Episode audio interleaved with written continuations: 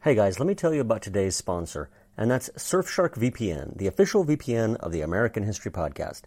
A VPN is a tool that improves your online privacy and protects you from hackers.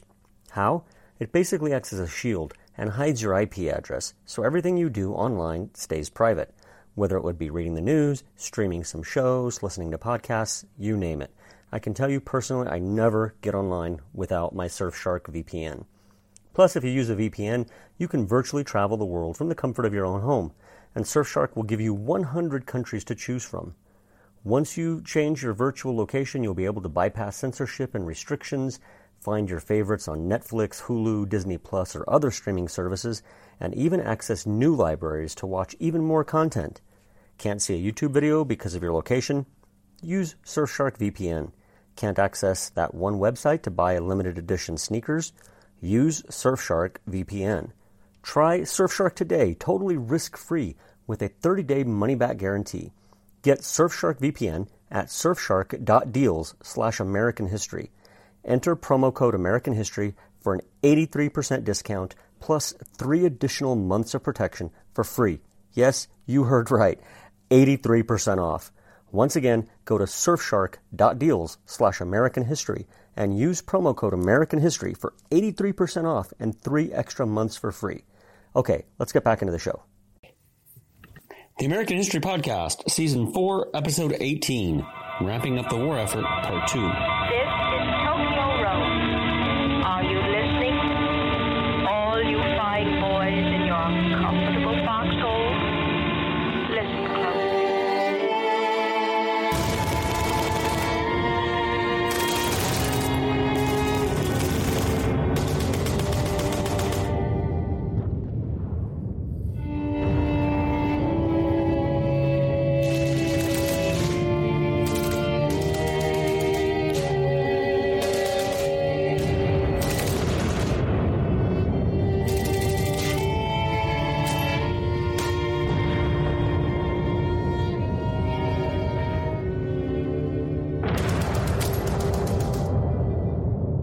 Okay, so in our last episode, we spoke a little bit about how the United States ramped up war production, or at least began the process of ramping up war production. Now, this episode will take us deeper into that story.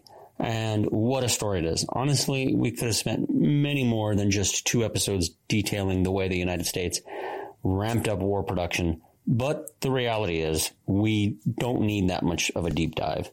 We just want to have a decent understanding, and I believe these two episodes give us the right balance. Episode 4.18 looks at a gentleman named Henry Kaiser and how he came to be an important figure in this story. But before we do that, we need to jump into our time machine and head back to the late 19th century when he was born. So, join me and let's jump in our time machine. To help us, we have this week's Song of the Week. And this song is The Streets of New York by Billy Murray. I think we've had him before. And it comes to us via the Free Music Archive. I'll see you in just a few minutes.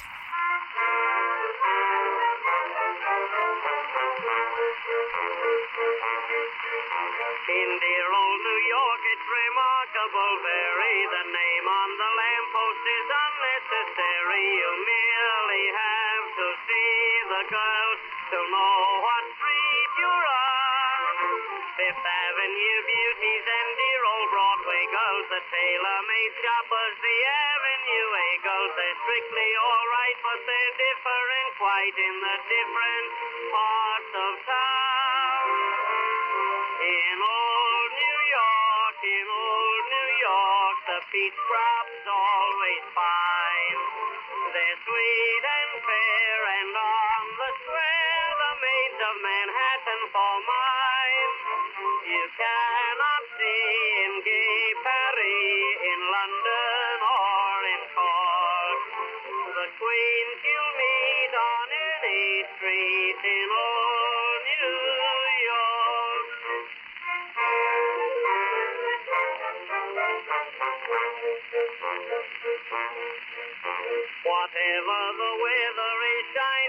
showery, that doesn't cut any ice on the Bowery. Every night till broad daylight, they dance and sing and talk.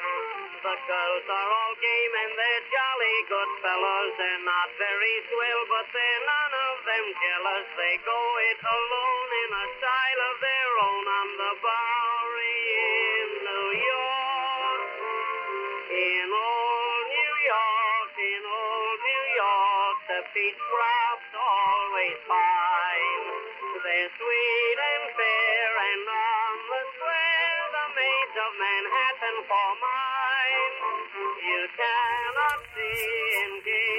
Okay, so one of the ways the United States was able to win or help win the war against Nazi Germany and fascist Japan was through its ability to simply outproduce its opponents. As the British, amongst others, were aware, the United States could easily outpace the production capacity of Germany. Here's British economist Sir William Layton talking in 1940. The way Germany's steel output can be outpaced or overwhelmed, he said, is by the quote 50 to 60 million ingot tons or ingot tons of the United States. End quote. In fact, in 1941, the United States produced more steel, aluminum, oil, and motor vehicles than all of the other major states combined. Now, the problem, of course, was how to turn peacetime production towards war. How to get the vast industrial capacity of the United States and, instead of using it to produce consumer goods, turn it instead to producing war material. The United States had no tradition of a military industry. Um, unlike today, there was no military industrial complex to speak of. The American public, as had been the case for most of its history, had a deep seated hostility towards war and militarism. And by 1941, when the United States entered the war, it was facing a daunting prospect. Both Japan and Germany had been devoting vast portions of their GDP to militarism. But overcome these deficiencies they did. Now, by the end of the war, American industry provided almost two thirds of all Allied military equipment that was produced in the war 297,000 aircraft, 193,000 artillery pieces, 86,000 tanks, 2 million trucks. The naval figures were just as impressive and not more so. 8,800 ships were produced, as well as 87,000 landing craft. Now, as we mentioned last time in January 1942, William Knudsen was appointed uh, by President Roosevelt to lead the rearmament agency, the Office of Production Management. Rather than order businessmen to produce X or Y, he resorted to reading out a long list of military products and simply asked for volunteers to get to work making them. There was a genius in this method, believe it or not. Um, Bill, as he was known, knew his fellow businessmen did not like taking orders, but they loved a challenge. So he laid out the challenges, and they decided which ones they wanted to take on. Now, one of the misconceptions that some people had, and I'd say it's still out there, is that an economy can change over from peacetime to wartime easily. It's like they think all you have to do is flip a switch. Now, the reality is that it's not that easy. But that attitude was out there in early 1940. The U.S. Army even had a term for it, M-Day, or Mobilization Day. They thought if they just issued the orders, bam, the goods would start arriving the next day. Bill Knudsen, however, knew better. The M-Day thing was pure fantasy. No allowance was given for what he would have termed lead up time, the time needed for a conversion of the economy. Factories could not simply start, stop making cars, I should say, tonight, and then start making airplanes tomorrow. He felt the lead time needed was 18 months. Now, to make matters worse, when he met with the military, he never got the sort of answers that he needed. He would ask them, So what do you want? And they'd respond with something like, Well, we want an army of 400,000 men equipped and provisioned within three months of M Day, and then another 800,000 within a year. I need to know what kind of equipment you need for these men and how many. So please tell me how many pieces. But that was the problem. They themselves did not know either. After meeting General George C. Marshall, Knudsen realized what they needed was time. And the Navy? Well, it was much the same. In a strange way, the military men were waiting for him to tell them what the economy could produce and how much of it they could make. The politicians, the generals, the admirals, none of them was truly willing to take the lead, surprisingly. Um, thus, American business and industry would have to figure this out on its own. So here's the thing. Knudsen believed that without the absurd economic restrictions imposed on industry in the 1930s, it not only could, but would rise to the challenge. Quote, industry in the United States does more for the country in direct or indirect contributions to the public wealth than in any other country on earth, end quote. And when you think about it, Knudsen was more than right. But that brings us to the question that Bill faced. After his first meeting with Marshall, he was up late that night in his hotel room legal pad and pen in hand. My wife would be quite proud of him. She loves legal pads. He now realized the military men, at least when it came to thinking about production, were primitive at best. They didn't even think about things like economies of scale. They just thought that if a soldier needed X amount of cotton for his uniform, two soldiers needed twice as much. They were thinking in units of one. However, Knudsen understood that everything from uniforms to rifles would be affected by economies of scale, and thus such thinking was, at best, ludicrous. He realized the first thing needed was to get started on weapons that had a long cycle in the manufacturing process. That would be things like ships, airplanes, guns, smokeless powder, and TNT. The next thing was working on items with a shorter production cycle, things like trucks and clothing, food, and small arms like rifles. Then you had to assemble a team who understood the dynamic of mass production. Stay with us. We'll be right back. I'm Michael Sievers, the writer, producer, and creator of The Silver King's War, a podcast series about my father's Second World War as a B 26 bombardier. Stanley L. Silverfield, a first lieutenant in the United States Army Air Corps from Birmingham, Alabama, rode in the nose, the greenhouse of the famed Martin Marauder. You can find The Silver King's War wherever you listen to podcasts. Now, some of the names he came up with were Edward Stettinius, chairman of the of U.S. Steel, and his deputy Donald Nelson, the former president of Sears Roebuck, and currently in charge of the NDAC's Materials Division. Next was John D. Biggers, president of Libbey Owens Glass. After that, Harold Vance, chairman of Studebaker, a company known for having some of the best engineers in the auto industry. There were other names as well, like Bill Harrison, the head of construction for American Telephone and Telegraph. But the last name was perhaps the most important, or certainly no less than any other.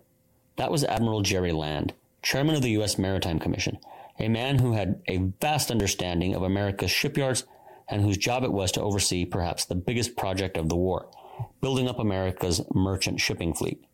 Now, unlike World War I, when the lack of adequate merchant, merchant fleet meant the growing supplies headed for Europe often sat stuck on a pier in the port, Knudsen was determined to not let this happen. Thus, shipbuilding the needs of both the Navy and the merchant marine would remain his highest priority throughout the war. Today's show is sponsored by Smile Brilliant. If you're like me, you're a bit overwhelmed by all the teeth whitening products on the market. Smile Brilliant has given me some very interesting facts to pass on to you. Fact number one teeth whitening does not whiten your teeth. It removes the stains and restores the tooth to its natural color. Natural colors vary from person to person, but for most of us, it's an off white or slightly yellowish undertone. Fact number two teeth whitening doesn't damage teeth, but it does temporarily dehydrate them. Now, when they're dehydrated, the pores in the enamel are open and exposed. Open pores invite acids and sugars, which, as we know, lead to tooth decay. So, avoid or minimize acidic and sugary substances for at least 24 hours after whitening. Also, avoid staining substances, as the teeth at this time are more susceptible to being restained. Fact number three tooth sensitivity is the result of tooth dehydration. And when the pores of the enamel are open, the teeth become dehydrated, exposing the nerve to the elements. As the tooth rehydrates, the sensitivity will dissipate. To accelerate the rehydration and curb sensitivity, use a post whitening application known as remineralization or a desensitizing gel. Fact number four caps and veneers cannot be whitened because they don't have pores for the stains to latch onto. So, prior to having dental work, you should whiten your teeth, restoring them to their natural color as the dentist will be color matching to your current shade. Fact number five the key to teeth whitening is the delivery device. So long as a whitening product is a peroxide based whitener, it will remove the stains. What differentiates one product from the next is the device that holds the whitening agent to the tooth without interruption. Whitening strips neglect the crevices and the molars, and they slide on your teeth. Saliva floods the generic trays because they're bulky and they don't create a seal. Oh, and if you uh, likely did not know this, but uh, the LED lights are novelty items that add no benefit. You need a high output UV light, only found at the dentist. So don't fall for the gimmick. If you insist on a light that does not work, get one at Amazon for less than $5. Now, the number one whitening device recommended by dentists is the custom fitted tray. You can have your dentist make your trays for $300 to $600, or you can head over to www.smilebrilliant.com and use their lab direct mail in process for a fraction of the price that you would pay at the dentist. And if you grind your teeth at night, you can also purchase Smile Brilliant's custom fitted night guards, once again for a fraction of the price that dentists charge. Head over to smilebrilliant.com and use coupon code AMERICAN for an incredible discount available only to listeners of the show. Another important figure in this story was Henry Kaiser. The youngest son of an immigrant German shoemaker, Henry was the opposite of his father. He, uh, the elder was a hardworking, precise man who loved a little quiet, orderly life that he had made for himself, while his son was an exuberant little boy. In school, the young man tormented his teachers. He was restless, funny, and relentlessly curious, always looking for a way to bend the rules. I bet that in today's world, he'd be a candidate for Ritalin. Believing, as he later said, he was ready to take on the world, Henry dropped out at the age of 13.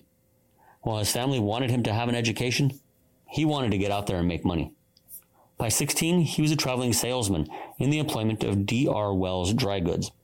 Not much to everyone's surprise, Henry turned out to be a hardworking and reliable employee. Before long, Henry got involved in photography, and he even owned a studio for a time. His idea for a chain failed, but the young man wasn't going to quit. At the age of 24, engaged and still looking to make his fortune, he did what many Americans before him had done. He headed out west. Kaiser arrived in Spokane, Washington, knowing no one. Now, at first, it looked like he was going to fail. He talked to each and every business owner looking for a job, but no one hired him. Again, unperturbed, the would be entrepreneur changed tactics. He decided to focus his attention on one owner, and the lucky owner was James C. McGowan, owner of McGowan Brothers Hardware. A fire had recently swept through the business, and thousands of dollars had been ruined. McGowan, flustered by Kaiser, shouted, Don't you see I'm almost ruined? How am I going to hire anyone new? Kaiser, his ever present smile firmly planted on his face, said, Let me see if I can salvage something. He did just that. Getting a few local women to assist, probably taken in by his smile and charm, they polished the fire damaged goods until they were almost new. McGowan was impressed and hired Henry on wages of $7 a week. Soon, Kaiser showed him he was worth far more than that. He arrived at work long before the store opened, and he was there past closing. Before long, even the more experienced clerks like uh, asked Henry the location and price of goods, and when Kaiser proposed that he become McGowan's traveling salesman, the owner was more than happy to say yes. He turned rakes and tools into a veritable fountainhead of wealth. He secured major wholesale dis- uh, deals with construction companies across the region. Working 12 to 15 hours a day began to pay off. Henry purchased a home on 418 4th Avenue. He was able to return back east and marry his lady love. Unbelievably, it took Kaiser all of 10 months to turn his fortunes in Spokane around. A year after he purchased his first home, he purchased lots for a bigger one. He was now making about $250 a month, or the equivalent of $7,500 a month in today's money. Then, on the eve of his first child being born, Henry bought a Ford Model T. Kaiser continued to move up in pay, and by 1910, he was making over um, $250,000 a year in today's money. That's a lot of money. He was no longer with McGowan, but he moved to Hawkeye Fuel Company. And we could go on and on. And the story of Henry Kaiser is a fascinating one to be sure. Suffice it to say that he continued to rise up the ranks of America's entrepreneurs to become one of its most famous men. By the mid 1920s, he'd left Washington and moved his operation to California. He was a hard worker and expected the same out of his employees. They respected him because while he was involved in all aspects of the business and he double checked everything, he never blew up when he found you were in error. The only time he did explode was when someone lied to him. He never told people to do this or that. What he did was use questions to draw out the response he wanted. This was the secret, or second secret to his success. His first one being his ability to work just as hard, if not harder, than anyone else. His third secret, it was probably the most important aspect to his success.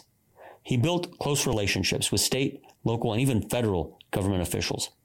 It was in this vein that Kaiser, having heard of the government's idea to dam the Colorado River, approached several other men to pool their money and bid on the contract.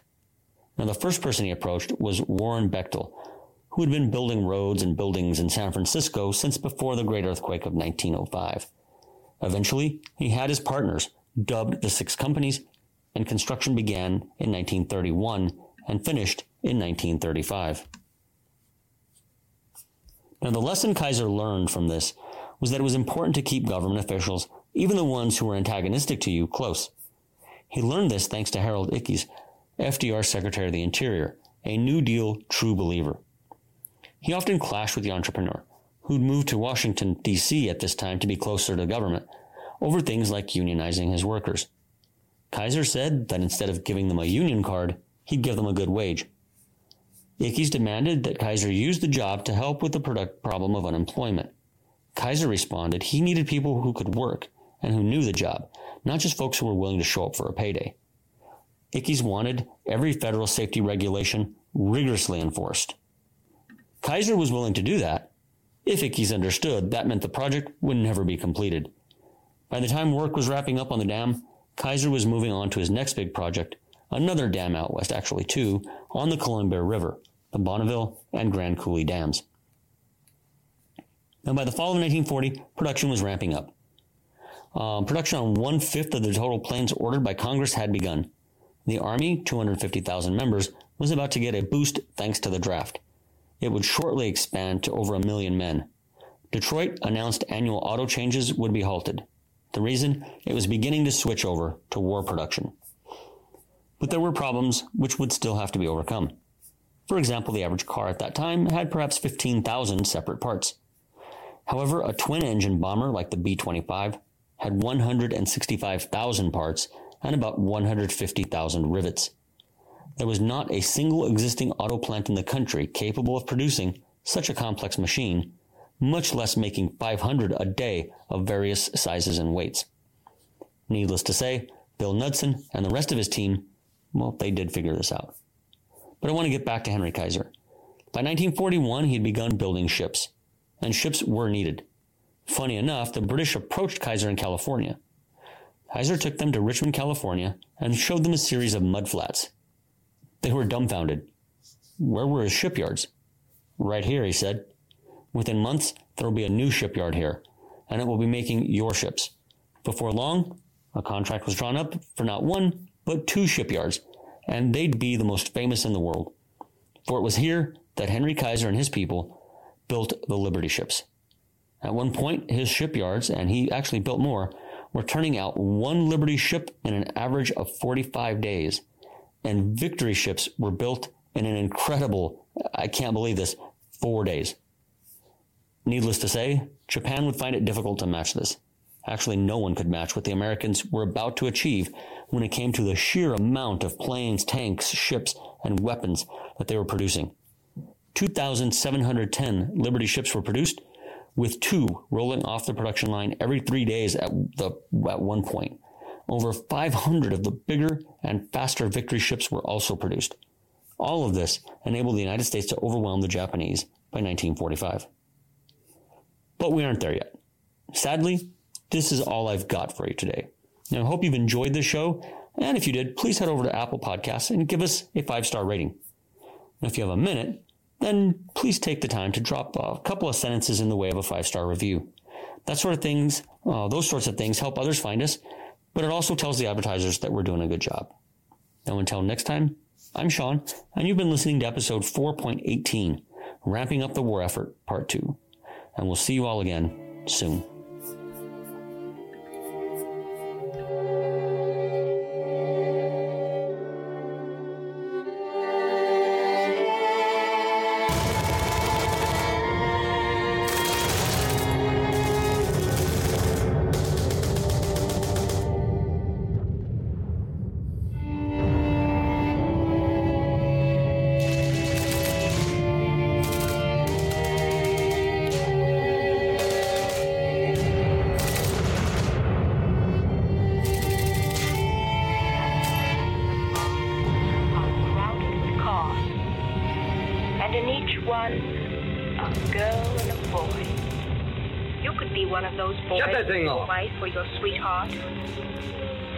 Instead of wondering who was Shut it off or I'll wreck.